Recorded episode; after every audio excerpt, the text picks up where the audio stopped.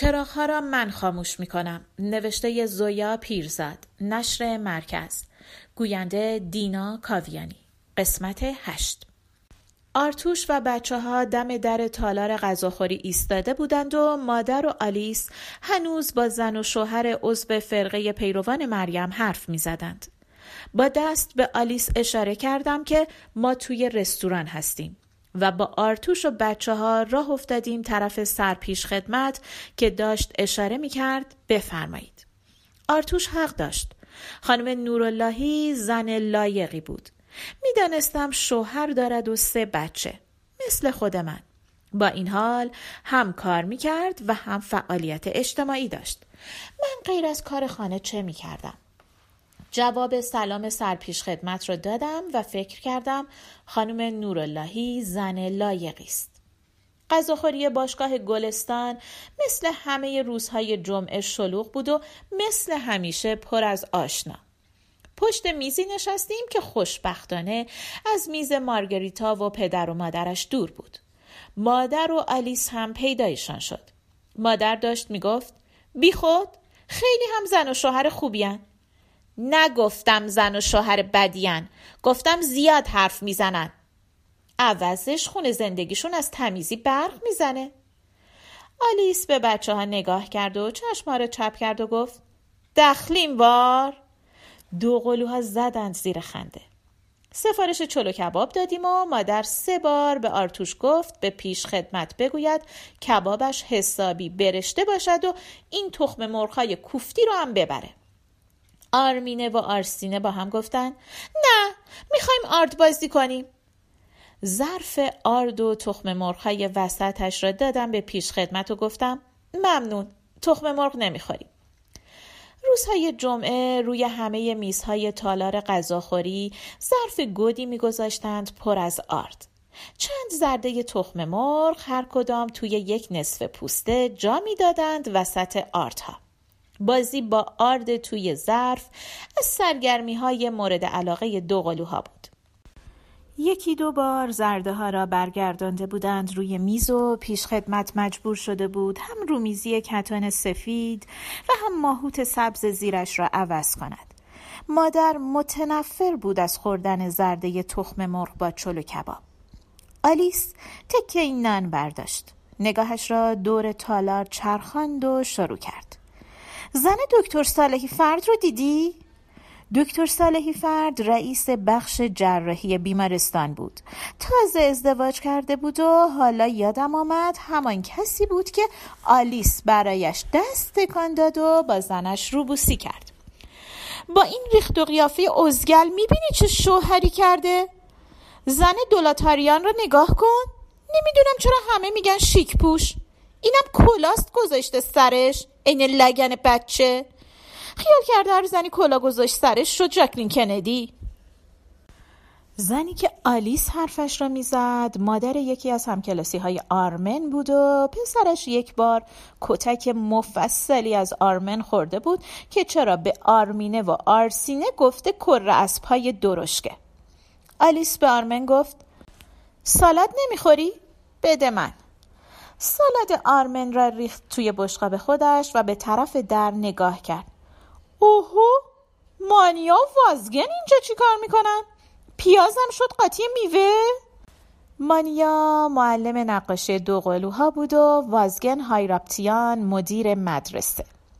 زن و شوهر جوانی بودند که بچه نداشتند و فکر و ذکرشان مدرسه بود و بچه های مدرسه. داشتند میامدن طرف میز ما. به بچه ها گفتم جلوی پای معلم و مدیر بایستند. آرتوش هم ایستاد و بعد از سلام احوال پرسی دعوت کرد بنشینند. وازگن گفت فقط چند دقیقه و نشست.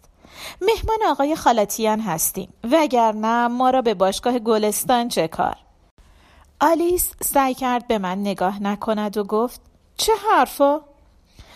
مانیا با مادر و آلیس مشغول حرف زدن شد و شوخی همیشگی را با دو قلوها کرد که شماها خواهرین یا عکس برگردون؟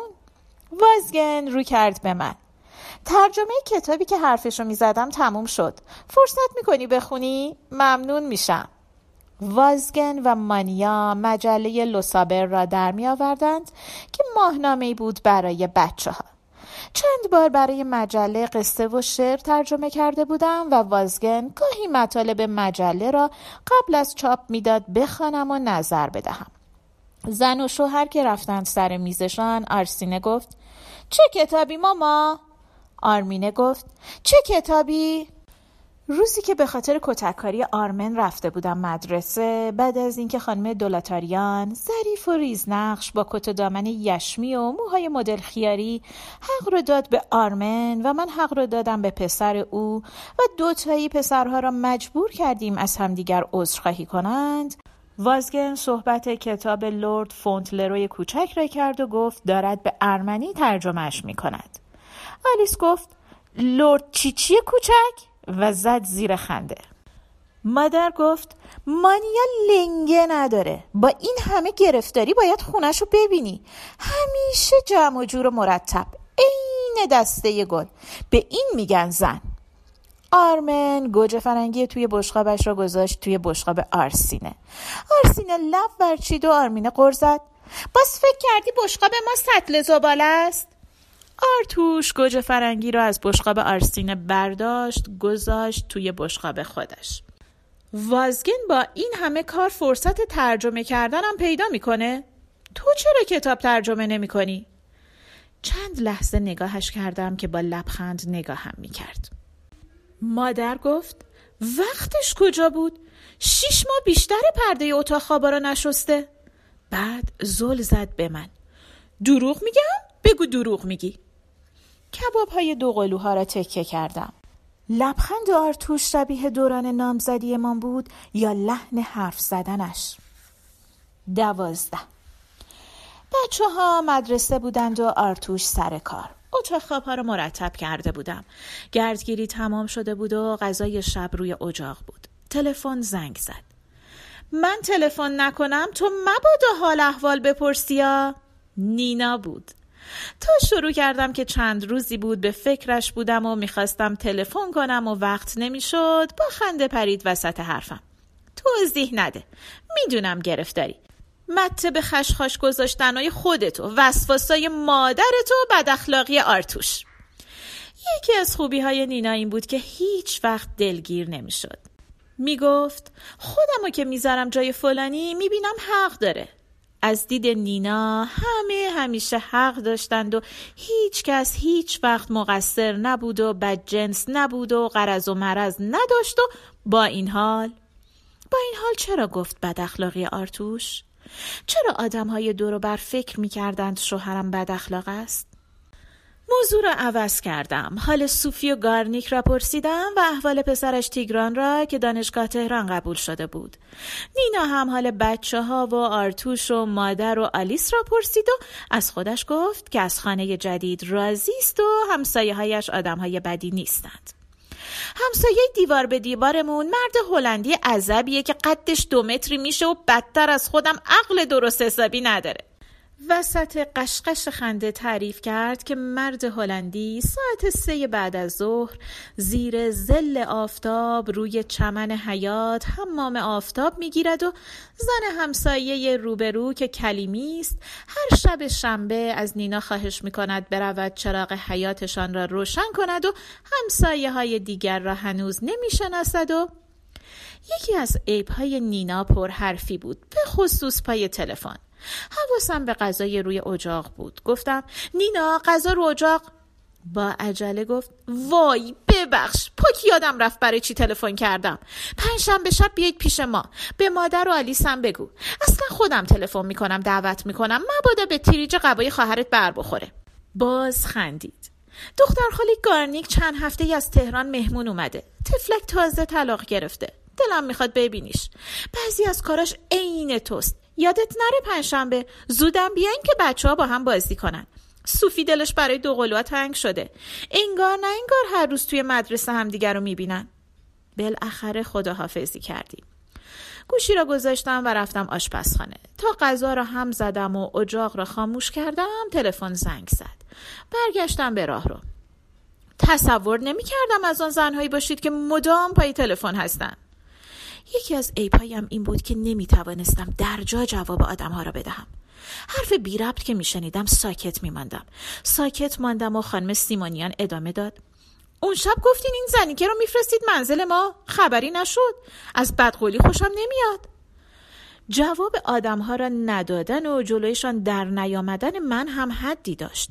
نفس بلندی کشیدم، سیم تلفن را محکم دور دست پیچاندم و با صدایی بلندتر از صدای معمولم گفتم که اولا آشغن زنی که نیست و زن محترمی است که برای گذران زندگی کار می‌کند و ثانیاً تلفن ندارد و باید صبر کنم تا شنبه که نوبت خانه من است و ثالثاً پرید وسط حرفم.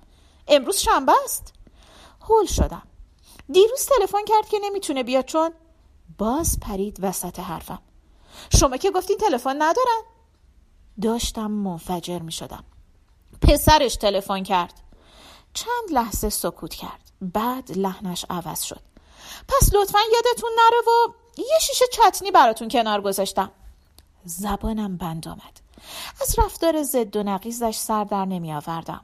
گفتم با آشغن صحبت می کنم. برای چتنی تشکر کردم و گوشی را گذاشتم. توی این فکر بودم که باید از اول به آشغن بگویم با چه عجوبه ای طرف است. سیزده. معلم پیانوی بچه ها زن انگلیسی سفید و بوری بود. با مردی ایرانی ازدواج کرده بود و بعد از سالها زندگی در ایران فارسی را خیلی بدتر از ما ارمنی ها حرف می زد. قبل از شروع کلاس بچه ها پرسید نمره تلفن ما شما به خانم خانم اسمش چی هست؟ همسایه شما.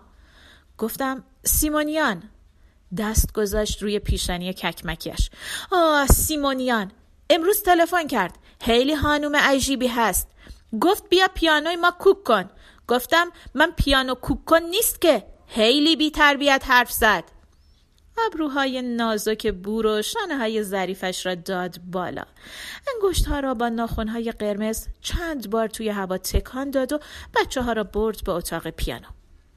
انگار خودم کار زشتی کرده باشم، خجالت زده در اتاق پذیرایی نشستم.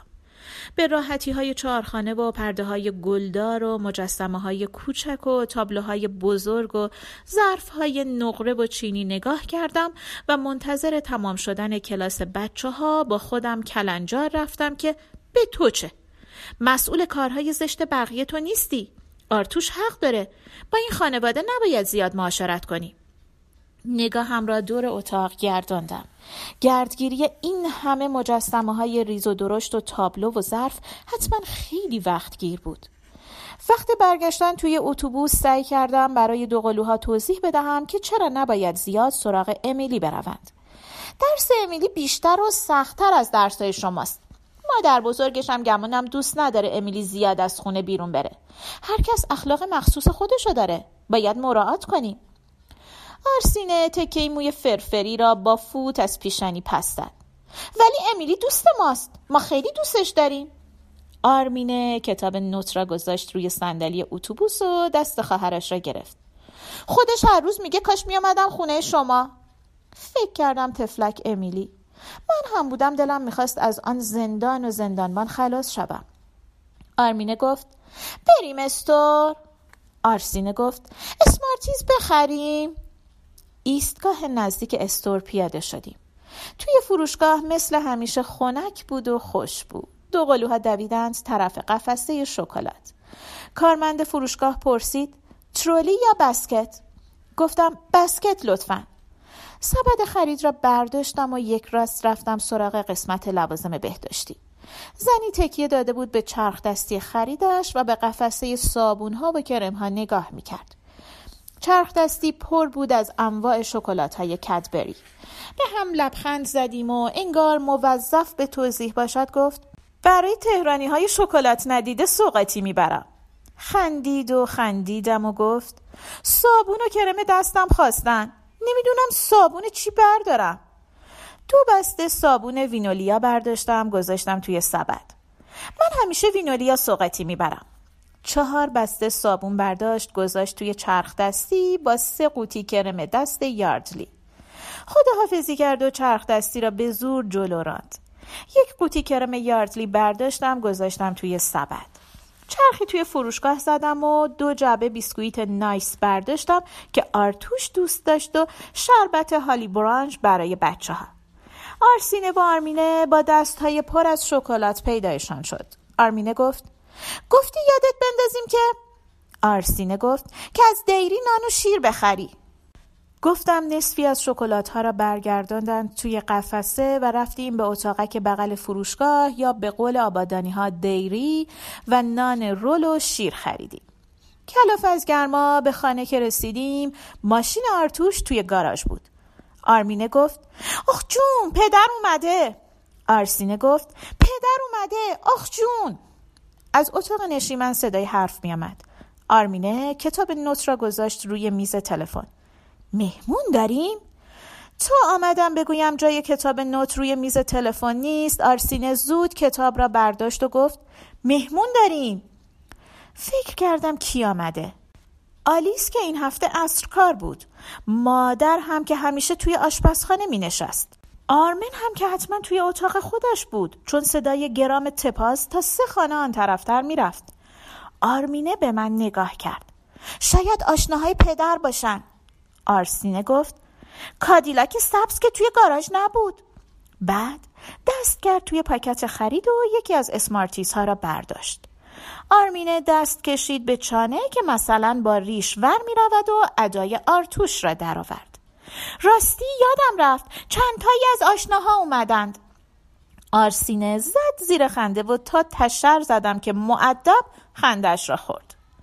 چند تایی از آشناها سه مرد میان سال بودند که گاهی می آمدند خانه من. ارمنی نبودند. به جای راحتی پشت میز ناهارخوری می نشستند و چایی که می بردم چندین بار تشکر می کردند. آرتوش در را پشت سرم می بست و تا یکی دو ساعت فقط صدای پچ پچ از پشت در می شنیدم. آرمینه رو کرد به خواهرش و ادای یکی از سه نفر را در آورد که بلند قدتر از دوتای دیگر بود و بریده بریده حرف میزد. ببخشید میشه کادیلاک توی گاراژ باشه؟ مرد قد بلند بار اول که آمد خواهش کرد کادیلاک سبزش را بگذارد توی گاراژ چون که آفتاب رنگ ماشینش را میبرد. این کار شد عادت و هر بار می آمد حتی اگر غروب بود و آفتاب نبود کادیلاک را می گذاشت توی گاراژ و در دولنگه را می بست.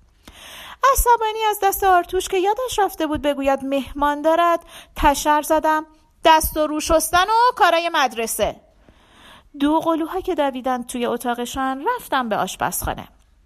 چند بار کادیلاک سبز را جلوی مغازه شاهنده دیده بودم زیر ظل آفتاب. به آرتوش که گفته بودم شانه بالا انداخته بود که خب نزدیک مغازه شاهنده گاراژ نیست. شروع کردم به جابجا کردن چیزهایی که خریده بودم. اسم سه نفر را نمیدانستم و نمیخواستم هم بدانم. یک بار که بعد از رفتنشان از آرتوش پرسیدم اومدنشون به اینجا که خطرناک نیست، گفت نگران نباش فقط گپ میزنیم. نانها را گذاشتم توی جانانی و با خودم غر زدم فقط گپ نمیزنند و رفتم به اتاق نشیمن. توی اتاق به جای به قول دو قلوها آشناهای پدر امیل سیمونیان را دیدم که تا وارد شدم از جا بلند شد، سلام کرد و دست داد. دست دادم و دستم را تند پس کشیدم. قوطی کرم روی میز آشپزخانه بود. احوال پرسی کردیم و پرسیدم قهوه میل دارید؟ تا قهوه حاضر شود زیر شیر دستشویی دست شستم، در قوطی یاردلی را باز کردم و به دستهایم کرم مالیدم. با سینی قهوه رفتم طرف اتاق نشیمن و فکر کردم چطور شده آرتوش امیل رو به خونه دعوت کرده؟ آرتوش که گفت میدونستی امیل شطرنج باز قهاریه جوابم را گرفتم. یاد سفر ماه عسلمان افتادم به اصفهان و شیراز. آرتوش ساعتها با صبر و حوصله سعی کرده بود شطرنج یادم بدهد و یاد نگرفته بودم. امیل سیمونیان فنجان قهوه را برداشت و به پنجره نگاه کرد. چه پرده های قشنگی! پایین پرده های کتان را خودم گلدوزی کرده بودم و خیلی دوستشان داشتم. اما غیر از مادر که گفته بود سلیقت به من رفته، هیچ کس هیچ وقت از پرده ها تعریف نکرده بود. آرتوش مهره های شطرنج را که چید از اتاق بیرون رفتم. به دوقلوها گفتم دفترهای دیکته را بیاورند آشپزخانه و به آرمن گفتم صدای گرام را کم کند. داشتم فکر میکردم شام چی درست کنم که آرمینه و آرسینه بغض کرده دویدن تو. دفتر دیکته من نیست، جمله دادی منم نیست. با هم پا کوبیدند زمین. از دست آرمن، گفتم از دست آرمن و از جا بلند شدم. در اتاق آرمن طبق معمول قفل بود. به جای در زدن دستگیره در را چند بار محکم تکان دادم و تا گفتم باز که تو، از توی اتاق داد زد گنجه نشیمن. رو به در بسته گفتم مرض داری به خدا و رفتم به اتاق نشیمن. امیل سر بلند کرد. از لای دگمه باز پیراهنش زنجیر طلای ظریفی پیدا بود. در گنجه ظرف‌ها را باز کردم. امیل به آرتوش گفت امروز چه خبر بود؟ همه زود رفتن. آرتوش چشم به صفحه شطرنج با ریشش ور می‌رفت. سخنرانی بود، چرا نیامدی؟ امیل گفت سخنرانی؟ آرتوش گفت پیگوف سخنرانی داشت. امیل گفت پیگوف؟ آرتوش گفت سفیر شوروی. امیل گفت آها. دفتر دیکته و جام دادی را از روی بشقاب‌های توی گنجه برداشتم و برگشتم آشپزخانه. برای شام ماکارونی آبکش می‌کردم که زنگ زدند. امیلی بود. از طرف مادر بزرگش پیغام آورده بود که برای شام منتظر پدرش هستند. امیل از جا پرید. حواسم به ساعت نبود. درست مثل دخترش بود. اولین باری که مادر بزرگ آمده بود دنبالش.